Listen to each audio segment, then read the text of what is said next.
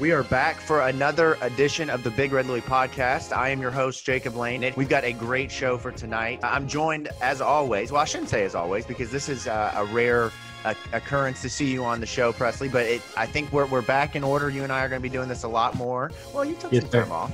But yeah, welcome in Presley Meyer, the co host of the Big Red Louie podcast. How are you? Dude, I'm doing incredible. It's a weekend.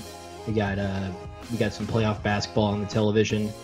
Uh, the 2020 champs play later tonight, so um, we're all we're all pumped. Big time uh, Utah Jazz podcast now, so um, we're all we're all excited for for the world champions. But I know you wanted I know you want to quickly graze over me and get to the real guest, um, the star of the show.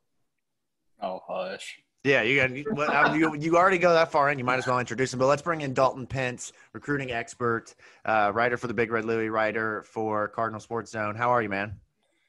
I'm doing good. I appreciate y'all having me on. Yeah, it's good to it's good to see you and talk to you. Last time we had you on here, um, you uh, one comment was made that led to to another uh, reaction, which led to a certain podcast eventually taking place. So it is good to have you back on here. Hoping you'll bring the same fire as you usually do. Um, but I want to talk a lot of recruiting tonight, Dalton. That's obviously your specialty. Um, things have been pretty quiet after a hot summer and spring for both Louisville and basketball. Basketball's got some uh, unfortunate news here in the last few weeks, but I want to dive into both of those. It's been a football football and basketball. It's been a, a yeah. pretty productive spring and summer. Um, both staffs have been um, pretty much nationally praised for their work during the pandemic and how they've been able to kind of adapt. But I want to start with football, where uh, that's really where the, the biggest noise has come from, um, and uh, you know the big the big run on recruitments for the second year in a row. But I want to start here, Dalton. Let me ask you this: a lot has happened. That they're sitting at what twenty four. Uh, or how many commitments do we have right now? 22 commitments right now in the class. We're still four months out, just about from early signing period. Uh, I think they've got a few spots left. Break break down where we are. Um, give me the last couple of pieces of news that have kind of taken place, uh, and then kind of set the scene of where we are heading forward. Yeah. So first of all, it's it, it was crazy to watch everything happen in the summer because there were multiple weeks where we were getting multiple commits, and that was absolutely insane considering the circumstances that we're in today with the virus. Um, right now, Louisville's sitting with two spots, and I've been told that one will be used for a defensive tackle, and one will likely be used for an offensive lineman. And you know, there's a, there's a couple names to look at, but in all reality, I think that the Louisville football staff has really bought themselves some time to kind of sit back and you know monitor everything. There's going to be guys that decommit from other programs. Um, you know, it's it's inevitable. So I think that you know having such a successful summer allows them to you know it gives them the luxury to be able to sit back and you know zone in on these last two spots and use them in a way that they really want to yeah i mean that's a, that's a great point and uh, we saw them do something similar last year um, but obviously with a few more spots available as they went into the season um, and as they started to play well, I, I, can particularly point out the Boston College game. Recruiting picked up. You had a guy like Jordan Watkins decommit from Kentucky, eventually ended up in Louisville. Uh, Nick Melito, not there, you know, far after, ended up from Toledo at Louisville. So Louisville was able to kind of catch some of those flips and, and take advantage having those spots available. Let me ask you this. Do you think in your mind right now, if you had to guess that all of the 22 guys that are committed will end up signing, or do you think that, you know, when you have, when you have this big run run on commitments during a pandemic where players aren't visiting schools, things are probably going to change for a lot of kids. And in your mind, do you think that happens for Louisville? Uh, do you think they find themselves in a spot where maybe they want to go after some higher uh, profiled guys? How do you see that kind of playing out? Yeah, let me just go and say that the 22 now, I don't think all of them will be on, you know, in the class when signing day comes. And, and you know, that's not a slight at any of these recruits or um, you know the coaching staff. It's just the reality we live in. You know, there's always some turnover in the recruiting classes on regular years. This year is especially different, and I'd be lying to you if I said that I knew what was coming in terms of you know attrition and stuff like that. But I don't. This is I'm, I'm 22 years old. I mean, in terms of 2020, I don't have a lot of track record in the world in terms of uh, football recruiting analysis. So Hey man, but let me tell you this though. But before you go on, I want to stop you because um, that's nobody knows how to you know cover recruiting or uh, get information during the middle of a pandemic. And what you have done for yourself in the last few months, my friend, is is something to be proud of. So continue your point, but I want to throw that out there. Yeah, I definitely appreciate it, and it, it's just all about you know forming relationships, and I think that that's kind of the mantra of this recruiting class. I don't think that we're going to see a ton of turnover, just because these guys view each other as a family. But at the end of the day, you know, players have to do what's best for themselves. Some might elect to stay closer to home due to all this uncertainty. The coaching staff might elect to go for higher rated guys. That's kind of what I was, you know, referring to with players are going to decommit from other places. So, you know, Louisville's going to do their homework there, and there's going to be players that decommit from Louisville if other schools come calling. So it's just it's the nature of college football recruiting. But um, this year is going to be a little different, and we'll see more as you know early signing day approaches and this quote unquote college football season that's supposed to be happening. One thing that's impressed me, Dalton, and I'm not sure if you picked up on this, but I feel like there's a lot of high character kids in this class. 100%. Like that's that's been the thing that stood out to me the most. Um, I'm not sure if you got to catch it, but I actually hopped on with with uh, Kani Walker and Ashton Gillotte uh, this past week, and I was really impressed with just the way they handled themselves. And we oh, yeah. actually came with the mindset of we were going to be asking them some questions about their how they're handling the quarantine, just talking about you know their season in general, and they came with questions of their own. They wanted to yeah. ask us questions during the interview. That's incredible. So they're, they're, absolutely they're, incredible. Yeah, they are it, they are interested in the way that we are handling things here. They were impressed by um, the way that the governor has handled everything, by the way that the athletic department has handled things, because there's a lot of players in this class that are coming from situations where they their schools, their states, their towns are not handling uh, things the way that that we are here in Louisville. Um, so it was interesting to hear their feedback. They were very mature about, um, you know, they really wanted to take the virus seriously. Uh, they didn't want to bring anything home to their parents or anything like that, and they wanted to um, really hammer home the fact that they were um, excited to get up to Louisville because they think that the staff takes their safety um, extremely seriously. Um, so I guess for my, my question for you, Dalton, was have you noticed that at all? Uh, as far as this has just been a recruiting class that has been um, extremely strong in terms of, of character um, and personality and in the way that they fit with each other. Yeah, and press. I think that the, it's not. Have I noticed it? It's how can one miss it is the real thing. And first, True. first of all, you know, shout out to you. That that was a great segment that you did. I actually listened to it all. I was very impressed, just like you were with um, you know the recruits you know, Kani, Ashton, they're both very high character guys. Um, I've done a handful, and I know that you all have seen them, a handful of uh, uh, feature articles for Cardinal Sports Zone, uh, just basically highlighting the you know players' journeys. And you, you talk. I want to kind of piggyback off one of your points. You talked about the maturity of some of these players, and I think that that really comes from having to mature at such a young age. Like when I, you know, talking to some of these guys, Raheem Craig, Aaron Gunn, come from small towns. They've had to mature to get out of that small town mentality.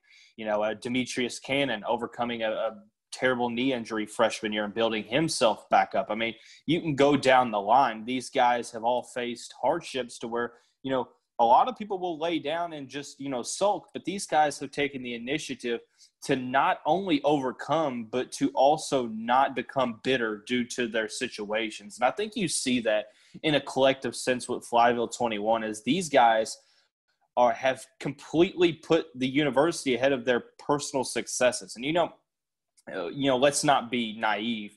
Uh, success on the field ultimately lures these guys to your programs, but when you can sell guys on a culture that is so profound in the way that it, you know, it screams love and commitment and character. Like it, it it blew me away during my first interview with Zen Michalski, and it's blown me away with everyone since. I've got one in the in the works with another recruit, and uh, it's it's crazy because I mean it's it's recruit after recruit, high character after high character.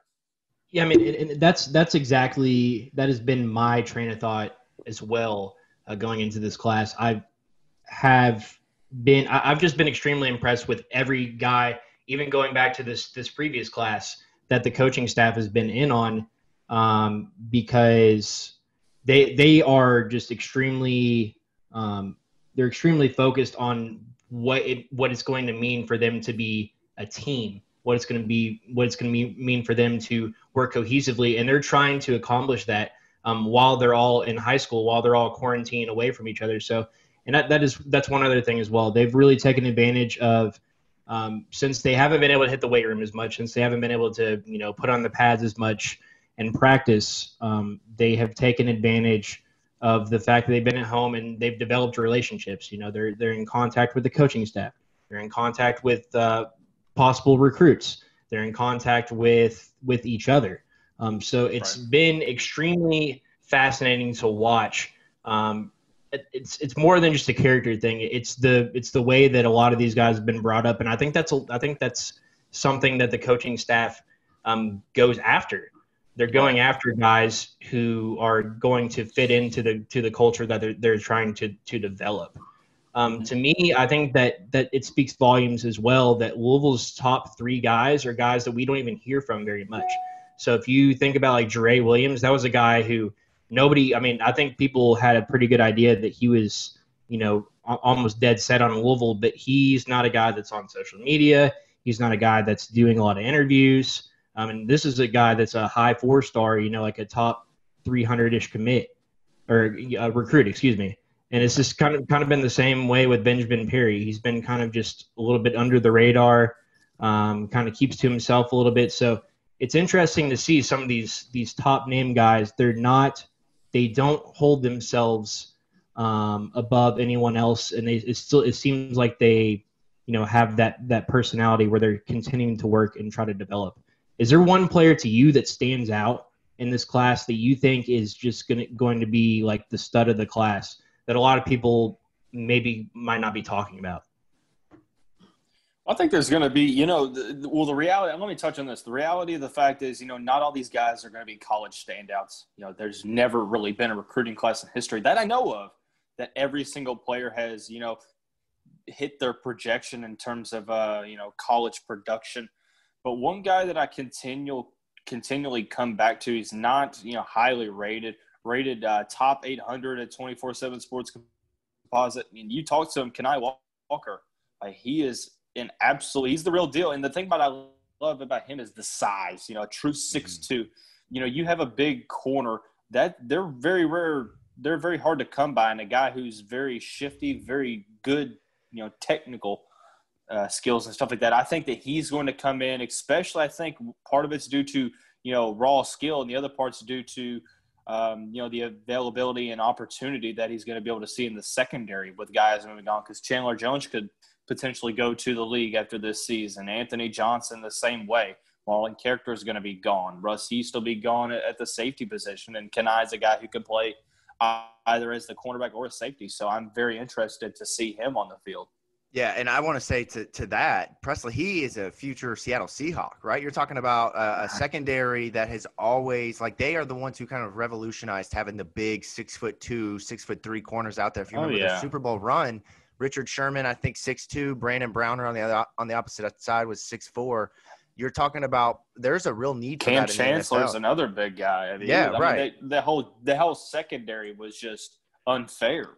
Right. And he is a guy that is athletic. He's long. Uh, he is really good with being able to, to get in position. And, and I've just seen a little bit of his tape. Um, but I think he's a guy who could be a plug and play starter from day one. And you're right. He's not. I, sometimes I don't understand what people aren't seeing with certain players. Now, obviously, they know more than I do, but I watch these guys. Uh, and then I think about what Jaire Alexander developed into and some of these three and, and two star guys that Louisville has landed over the years who have gone pro. And I'm thinking, how did they miss on these yeah, guys? how do you miss on this guy? And how do you continually rate players, you know, uh, lower than what they suggest their film probably is? Now, obviously, I know there's stuff that goes into that. Uh, but he is a player who I believe is, is from a very competitive area. And to oh, be yeah. at 794 with what I've seen on tape makes no sense to me. But it excites me in the fact that, uh, you know, he's fallen under the radar enough for he's going to come to Louisville and people are not going to have a ton of tape or be paying a ton of attention. And he's going to make some noise from day one. Let me ask you this. Let's get into the juicy stuff here because uh, I think that's the, the, the stuff that fans want to know in recruiting is some of the details. Uh, you wrote an article recently for for Big Red Louie, um, highlighting some of the names that fans should keep an eye on at those positions that you mentioned. Um, two of them offensive linemen. One is Yousef Mugharbil, which I assume is how you pronounce that. I'm probably far uh, off. I sure that's that's basically how I would say it. I haven't got any confirmation on it, but uh, yes, he's a. It looks like he is one of the you know the top two three guys on the big board. You know, four star offensive lineman from you know Satterfield, Gunter Brewer, their backyard in uh, Murphy, North Carolina. So um, it, there's no you know, there's definitely no surprise that the staff is involved with this kid, and he's a guy, you know, that projecting. He's 304 pounds and you know six five. So I mean, his his frame is really kind of there in terms of uh, you know being able to produce on the college level. So yeah, Yousef is is was the first guy that I thought of when uh, when you came to me with the article pitch. Yeah, the next guy is Armand Bethea, who is an offensive lineman out of Brooklyn, which is an interesting area that Louisville has uh, not really recruited in since they landed uh, Kelby Johnson from Asa College way back in, I think, 2016 out of Brooklyn, New York. Um, tell me a little bit about him and about what you know with his recruitment. Yeah, so um, I know that you know I've heard that his he's going to be cutting his list. You know, here soon. How soon? I have no idea, but I know that Louisville is definitely in there. Um, watch for Ole Miss. Ole Miss offered not too long ago, and the Rebels are picking up a ton of steam on his recruitment. Here's the thing: you, we talk about you know recruiting, you know services missing. He's a three-star recruit. He's not even in the top 1,000 in terms of the 24/7 Sports Composite, but he got invited to the U.S. All-American Bowl, like the Army All-American Bowl. I mean, the fact that a three-star, not even in the top 1,000, gets gets that you know nod, that invitation, just goes to show you that hey, the staff is just on it when it comes to evaluations and finding the under the radar talent. And he's a six six three ten. So I mean, talk about uh, Yousef's body being ready for college production. You know, Armand can definitely come in and be that. Uh, you know, whether he plays at a guard or a tackle, he's just going to be one of those big, beefy guys that Louisville needs to go to that next step because we saw Kentucky. One reason why you know Benny Snell and uh, Lynn Bowden Jr. have been so successful is because that offensive line is just absolutely massive. But they would be a great piece to add to the line to try to get to that level. Yeah, you're you're exactly right. I think the offensive line is one of those positions in recruiting that I, you've got to be the most excited about uh, because of how much talent they have just waiting in the stable right now that they brought in oh, in 2020 100%. and 2019. Uh, and that's only going to continue. And I think as those guys start to have success, that's going to open eyes on the recruiting trail. Um, and, and oh, yeah. really start to be able to to target some elite players. Uh, the third player and the last player on the list is a quarterback which may surprise a lot of people considering that TJ Lewis is already in the fold. Louisville was uh, going to take two quarterbacks last year uh, with T. Webb and Trevor Purdy, but obviously settled for one. Uh, they've already got Lewis in the class, but you've got uh, Nick Vattiato, is I believe how you pronounce that again. No idea. Vattiato. Vattiato. That's how, that's how I say it. What, whatever you want to go with, this is a guy who's flying a little bit under the radar. Tell me a little bit about him, and why would Louisville consider taking a second quarterback? Well, you know, one thing about recruiting, the name of the game is things change and things change in a hurry. And I've been hearing that Louisville will, in fact, not be taking a second quarterback. But I do want to give Vattiato his praise because if, if Louisville was to take a second one, he's a prime guy, very underrated because he's only about 5'11, but he'll go toe to toe with anybody. Um, in terms of opposing quarterbacks, and just he's a gamer. He's one of those guys that just flat out makes plays kind of reminds me of like a Manziel in the in the way that he you know he's very versatile in his production, whether it's slinging the ball downfield or making the plays happen on the run. But yeah, quarterback doesn't seem to be the move here for Louisville, and the staff I've heard has shifted attention to the defensive line. It's you know the tackle in terms of the you know full on scope. So, and I haven't really heard too many names on the defensive tackle radar. But here's the thing. Like I mentioned, Louisville has a ton of time, and I know that being patient isn't isn't a great staple of the Louisville fandom because we want stuff and we want it now. And we were very spoiled with the way that commits. I'm, you know, us three can relate because I'm sitting there, we're talking to each other, and it's hard to get commitment pieces out because they're coming, and it's like mm-hmm. boom, boom, multiple, mm-hmm. multiple, multiple. And now you're the fact that you just don't have that many spots, and the staff has just done phenomenal this past summer and that, that's they they deserve the luxury to sit back and evaluate and find the guys that they truly feel is going to make an impact for their program.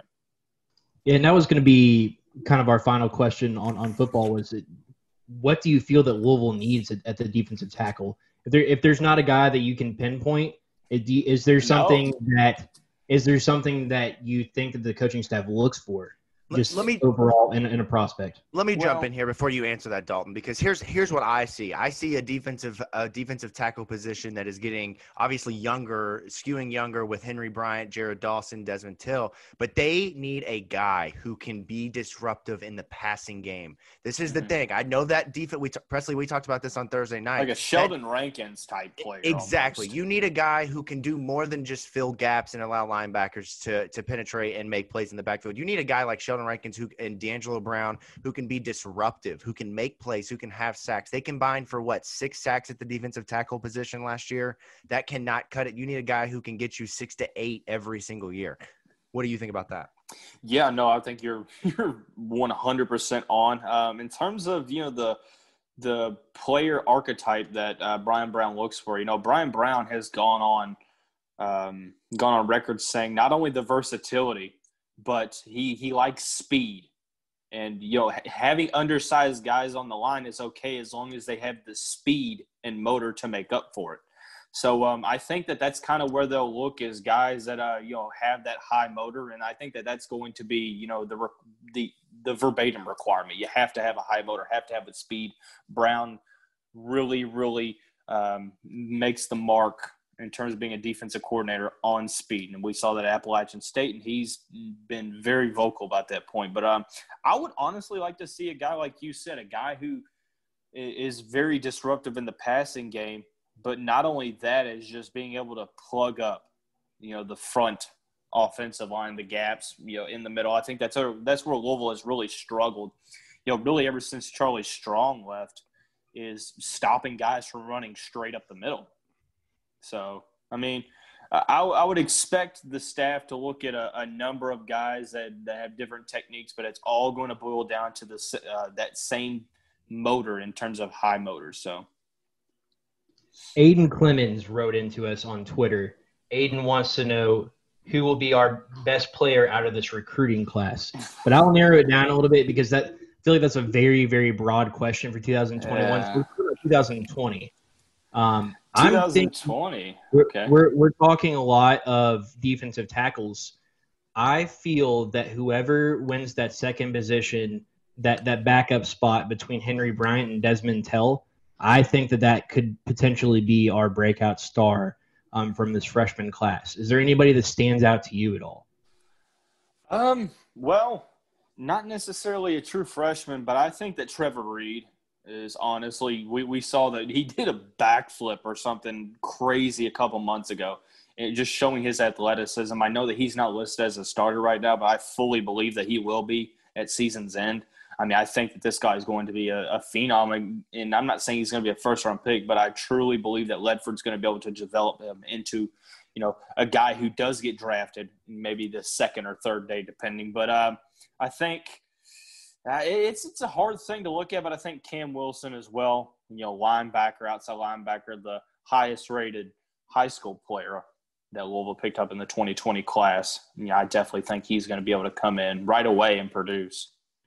Yeah, I, I, I agree with you slightly that I think he's going to get time on the field. Yasir Abdullah is my clear cut breakout star from this year's team. I think he will end up being the best defensive player Louisville has by season's end. Um, really? To me, to me, it's it's uh, it's Lovey Jenkins. He's the only guy that in our top 25 rankings that from the freshman class that we had in there. Uh, I know he technically plays behind Russ Yeast, but if you're looking at a weak spot on the Louisville defense this year, I think that that safety. other safety spot is the the spot that I'm concerned about. Isaiah Hayes, Jack Fago are going to be really good there, uh, or good, I should say, but I think that Jenkins is going to be good enough that they're going to have a hard time not playing him. And you're looking at some lineups where he's going to get on the field a lot more uh, because of his ability to produce.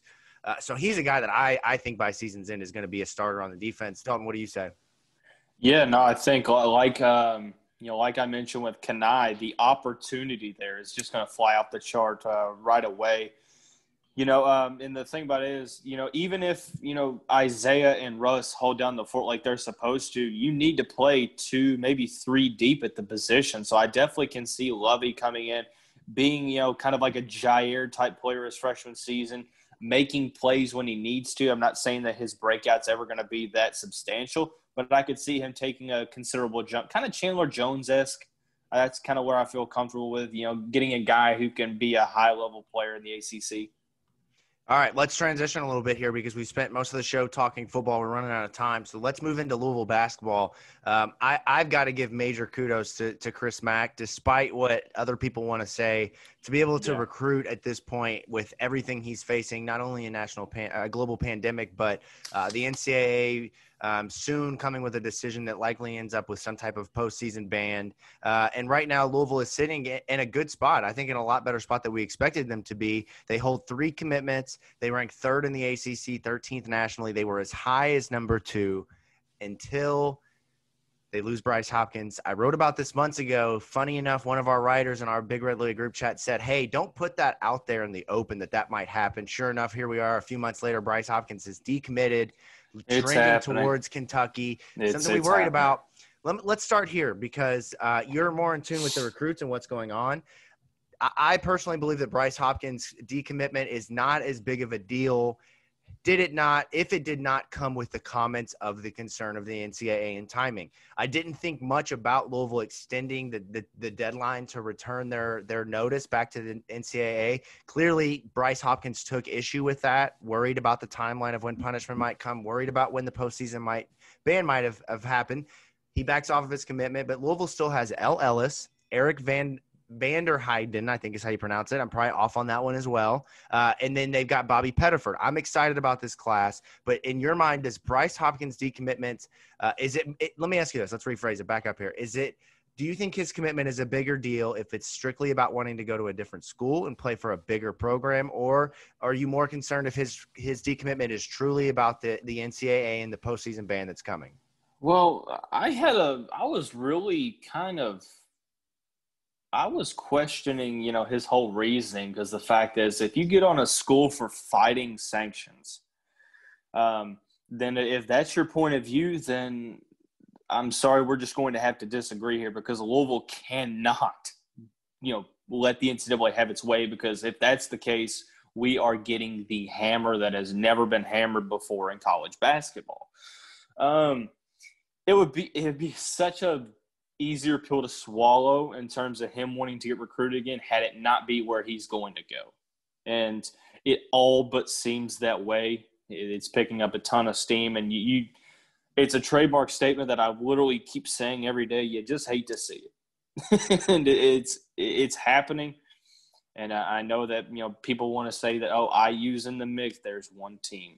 There's one team that's going to get him. If if they offered, in my opinion, he was going and uh, they offered and yeah i think his his no dad's it, his dad's comments tell you everything you need to know about what they were hoping for from kentucky which if you have not read up on bryce hopkins uh, recruitment right now i would encourage you to go over to bigredlouie.com we've got an article posted on that and what's going on with kentucky um, Presley, what do you think, man? You've written uh, you've written a lot about Hopkins over his uh, you know nine month commitment.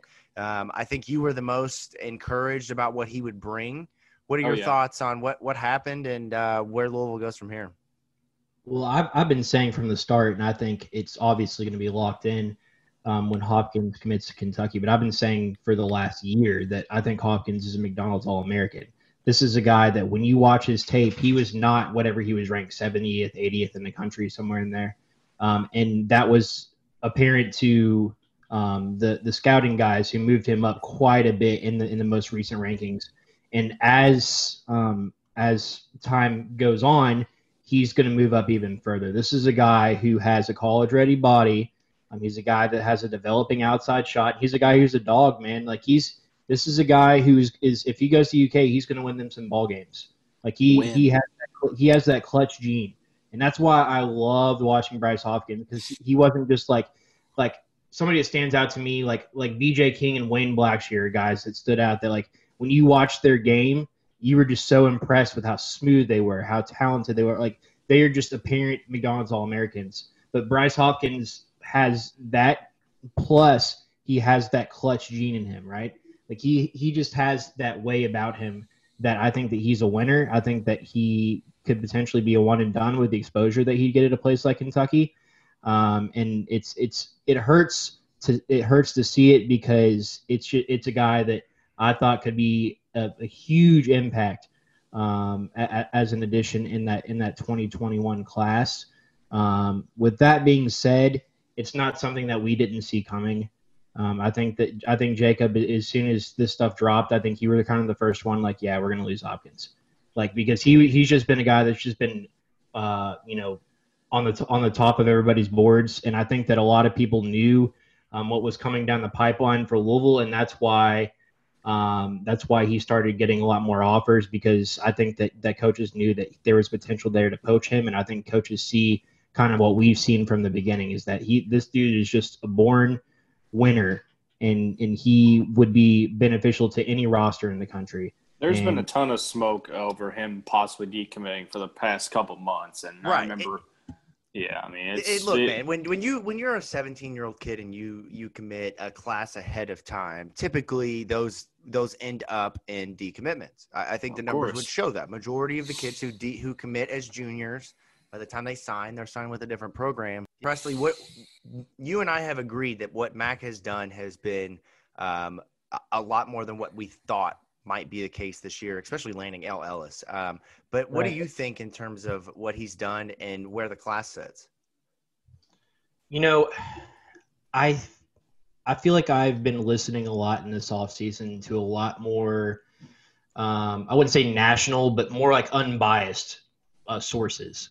The reason being because I kind of want to know what the what the perception is of Louisville basketball outside of our little bubble where everything's okay, everything's positive. Yeah, uh, you tell by the chat. There's not everything is not okay. uh, but I every from everything that I picked up, um, there's kind of a uh, a negative vibe. Like Louisville is bending the knee. Louisville fans wouldn't be reacting like this if it was Rick Pitino, um, you know, it basically an insinuation that that Louisville fans are not uh, are, are trying are giving Chris Mack a break um, under the guise that um, there are issues with the program in regards to you know probations and bans and that sort of thing. Um, however, I will still re- I've still remained adamant that that is the truth. Um, and, and Coach Mack has, has said as much um, on our podcast um, that it, it is extreme. It's an extremely difficult environment in which to recruit when there's so much uncertainty, and that's only even more affected um, by what is happening with uh, with the coronavirus for the pan- pandemic stuff. You know, when you can't get kids on campus, when there's just everything has kind of come to a halt uh, a, a, kid like Bryce Hopkins is going to be there for the taking because um, because he's there's just a lot of sitting around. There's a lot more conversation going on. There's a lot less day to day and a lot more you know recruit recruiting and people getting in his head. Um, so to me, overall for the 2021 class, I'm impressed that for the second year in a row, Louisville has snagged the number one JUCO recruit in the country. I know he's a JUCO player, and I know that you know somebody I think was was you know kind of uh, joking with you a little bit, la- maybe yesterday, Dalton, about that. It always seems like Louisville has the quote unquote number one JUCO recruit, but when, when I went to high school with the guy, and I'm sitting there like, it, it I see where you're coming from, but Jay Scrubb, number one, El Ellis was number one, Jamarion mm-hmm. Sharp is now number one. I right. there's facts and then there's you know blue glassed bias. Exactly. So, so I mean, when you literally like, I mean, they're ranked number one. Like, I, I don't know what else there is to say. Um, but you know, the, I, I, I don't know. It, it's, it's, it's a kind of a tricky line to walk, but you know, Jacob brought up the fact that that we have an article on the website right now talking about about recruiting budgets you know, th- there there's so much more of a trickle down effect than we even realize just as fans. You know, we think oh it's no big deal, just pay him the money, just don't take the postseason ban.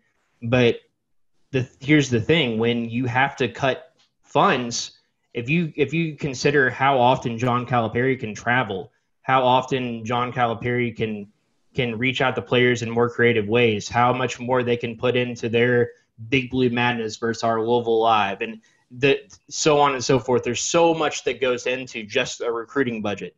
When you have to significantly cut that budget because of penalties that you have to take because of the previous regime, that is brutal. That's something that 100%. is very, very difficult to overcome. And I know yeah. that, that you and I had had a, had a previous conversation about um, what the challenges were with recruiting, and we know that it's not just budgetary stuff, but still, when when you you were affected that drastically just by the budgetary stuff itself, like there still is a, there still is a trickle down effect. So oh, yeah. the NCAA knows what they're doing when they're hitting you in the pocketbook, regardless of what per- public perception is.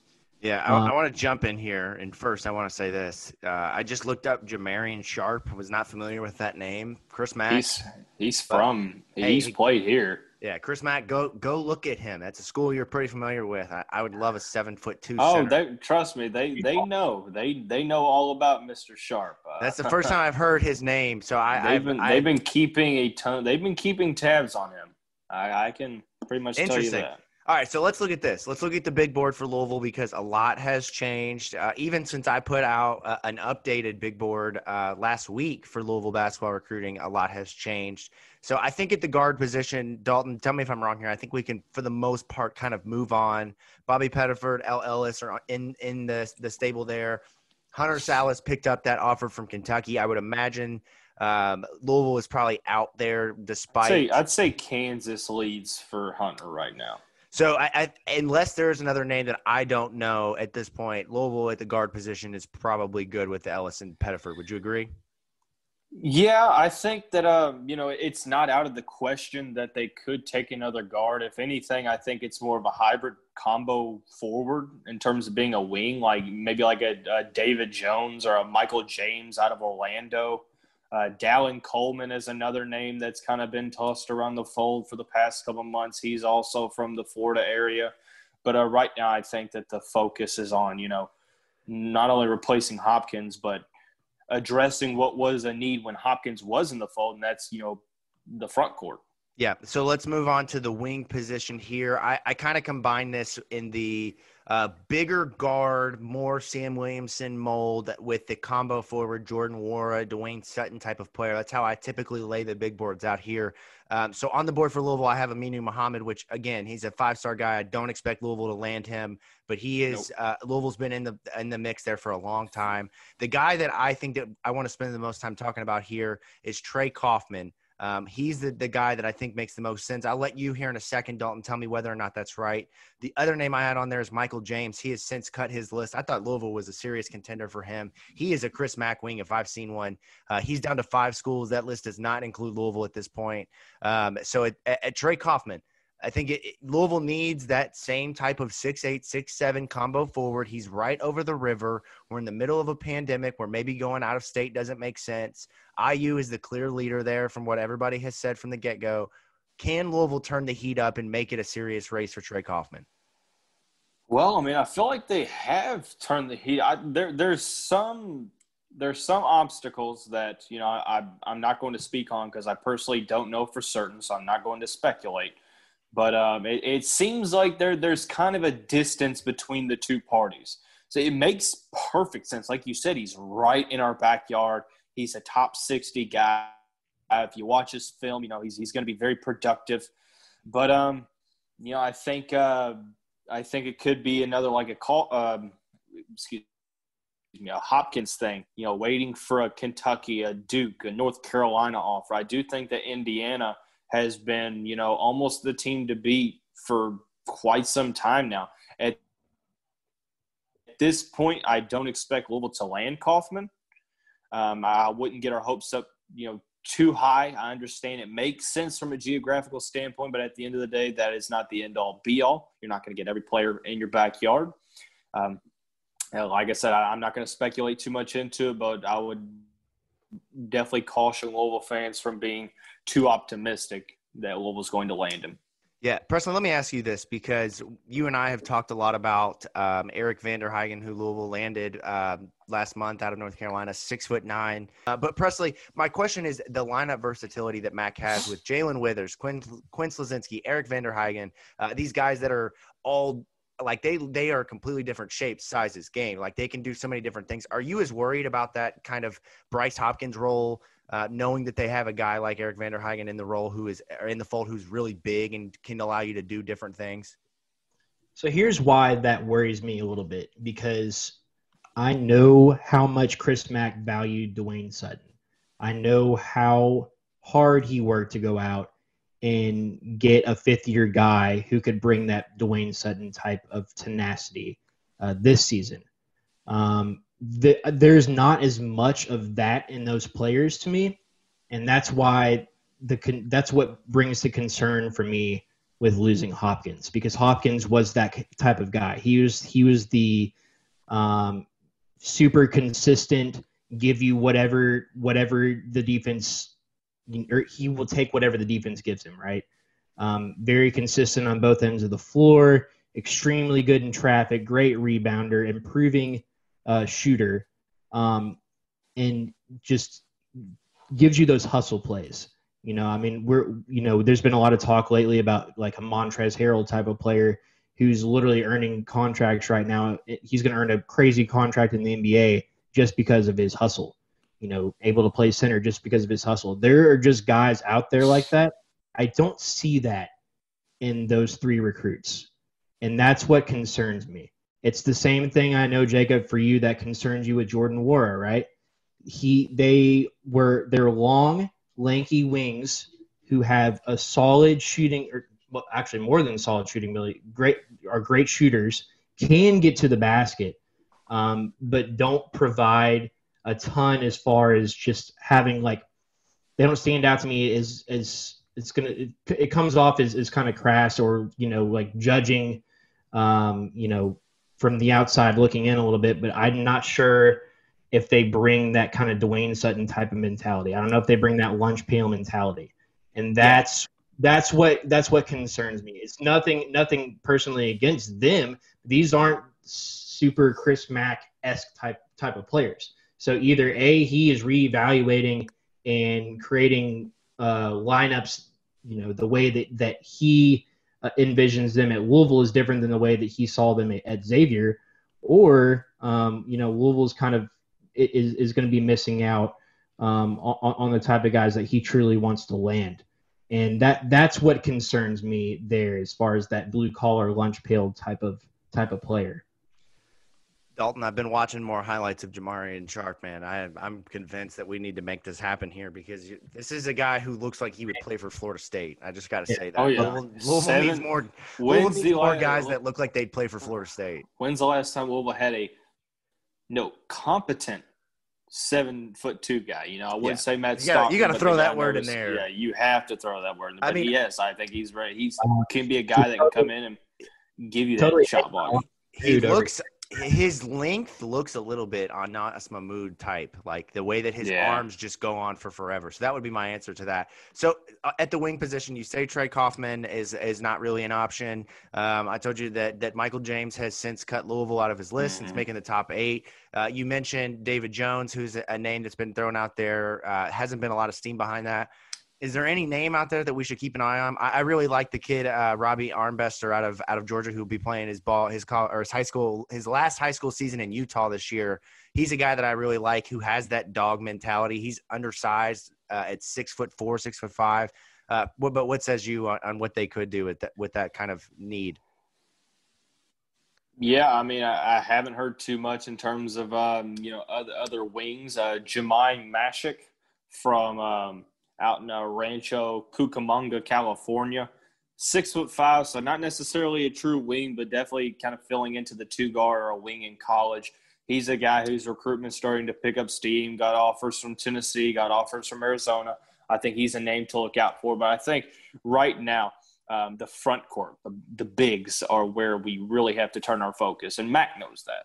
Yeah. All right. So let's look at that real quick because that is clearly, you've said that now twice. I, I completely agree that that is the spot that they've got to find somebody to replace Malik Williams. Uh, so the three guys on the board have, have been, and for a while now, have been Efton Reid um, out of Virginia, Roosevelt Wheeler out of Virginia, and uh, I, am probably going to botch this here, but I'm going to do my best. Michael Wibber ETN is how I'm guessing that is pronounced. I have no idea. Mike, it's one of the Mike Auber. Okay. Mike Auber. Mike Auburn. All right. ETN, another big guy, reminds me like a, a near clone of Joakim Noah. But what do you know at that at those out of those three guys? Efton Reid is the guy that I, if I could pick, I'd take him in a heartbeat. But what do you what do you think, and where do you think they end up? Yeah, well, unfortunately, um, it, it seems like right now we're looking at you know Efton Reid. Virginia is going to be the team to beat there. Obviously, in the backyard, so you have to watch out for that. Um, Etienne, they're still high on him. I don't think that he's close to a decision yet. Roosevelt Wheeler, correction, should be the one that we really have to look at right now. He's very high on Louisville and vice versa. Um, if you watch his film, I mean, it's absolutely incredible. He's a, I think, number 54 in the nation. I, I would almost go and say that's a little bit um, – a little bit underselling it, but I think that the top two on the board right now are going to be Jamarion Sharp and you know Roosevelt Wheeler. They're going to continue to recruit Efton Reid, going to continue to recruit Macabre ETN. but I think that the the former are the two that would be the most likely options. And, and in your opinion, what is the what's the better fit there from what Chris Mack does? I mean, really, I think taking two bigs is really the avenue that we could possibly see. And they're, they're two really different type of players. I think with Sharp, you're going to see you know seven foot two, uh, seven foot seven wingspan. I mean the the guy is you know a freak athlete for his size. He's shown a little bowl bowl ish range. Not saying he's going to be ever that you know complacent in terms of shooting, but you, to get a guy, when's the last time, you know, Louisville's had a premier shot blocker? I mean, I guess you could say Anas Mahmoud was definitely serviceable, but a premier shot blocker. Sharp really looks like he could project into that role. And Roosevelt Wheeler, it looks like a guy that you could see playing in the NBA just because he runs a bit on the floor really well. He's a high energy guy on the defensive end. And he's got the true 6'10 frame. A lot of a lot of times Louisville gets guys like Montrez, like Chane Behanan, they're smaller guys you know six six, six seven, six eight. But this guy, you know, six foot ten. So the lateral height or the vertical heights there, I should say. And uh, I think that they're both they both will be good fits. And uh, if they both can get if Louisville can get both of them on top of the three that they have now, I think it's a home run for Chris Mack. And really, the three that they have now, you know, shout out to Coach Mack because he's done a fantastic job. I know that my stance has changed a little bit since our uh, that notable podcast on a cool day in April, I guess Yes. um, yeah, no, I, I, definitely think that both of them are going to be the guys you look at. Yeah, Wheeler reminds me a lot of Clint Capela in the way that he can run the floor. He is he's Too he's not soon, as big. He's not as big. Too no, soon. but look, go back to, to Clint Capela. And, I agree. And no, I France. definitely agree. The thing about Wheeler is his ability to run the floor, which uh, I I don't think Louisville has really had a rim runner since Terrence Jennings would be the last guy that I would classify as a rim runner. I mean, I, guess maybe you, Enoch, but or Jalen Jalen Johnson, but he was a he was smaller though. He kind of fit that Montrez role. I think he he you couldn't really classify him as a rim runner. Yeah. All right. Let me ask you this and we'll get out of here on this last one. Uh, it's been uh, what about about a month now since we got the last commit. Um, there, there's a lot of news for Louisville on the NCAA when that's going to all take place, whether or not they're going to elect to go through the independent review committee or go through the actual infractions committee. In your mind, if you had to timetable um, when this class has its next commit, if you even know that information, what would you say? Um, and if not, do you envision them being able to have the class done by the time the early signing period rolls around? Or do you think that they'll do what they did last year and kind of keep spots open and wait going into the spring? Yeah i mean unless they you know hit on their their top guys i think that they'll keep a spot open and at least one spot in the spring. Just you know we got a, guy like carlik jones charles Minlend you know a, a, a surefire grad transfer. But um obviously you've seen my tweets there there is good news on the way. I don't have a timetable, which people think is a lazy way out, but with you know the state of Louisville basketball now, I felt that some people needed to know that there was good news on the way. Um, I think it's a matter of when and not if. and it's it's definitely a guy that we've talked about on this podcast. So um, a guy that I'm super high on. Obviously, you're super high on. So I don't want to give too much away. Don't want to you know um, you know spoil his thunder. Never want to do that with the recruit. But I, I can tell you that um, uh, after what I heard Friday afternoon, I am extremely confident. All right, well, that's that's good news. All right, well, we're going to finish the show. Uh, Dalton, thank you for first of all for coming on and, and giving us your recruiting expertise. Yeah, one hundred percent. It's been a it's been a nice update, and Dalton, you and I have talked about this. I feel like we there was needing to, a reset of everything because so much yeah. has happened over the last few months. So thank you for doing that. Ladies and gentlemen, thank you for tuning into the Big Red Louie podcast. It's been a lot of fun talking recruiting, something that I know you guys are really excited about, especially as Louisville and football starts to take that next step into competing in the ACC. Presley, thank you for your time. Uh, it's been a lot of fun getting to see your your wonderful face on this podcast. Um, and you and I have got a lot of good stuff in store over the next couple of weeks for Big Red Louie. I, I'm really excited for it. I am as well, sir. I cannot wait to share our wonderful ideas with the people. All right, you heard the man. You can catch us at bigredlouie.com. Uh, the, all kinds of new content all the time there. You can follow Dalton on Twitter at dpence underscore. You can catch his work at Card Sports Zone, obviously at Big Red Louie. Thank you guys for your time. We'll catch up with you all soon.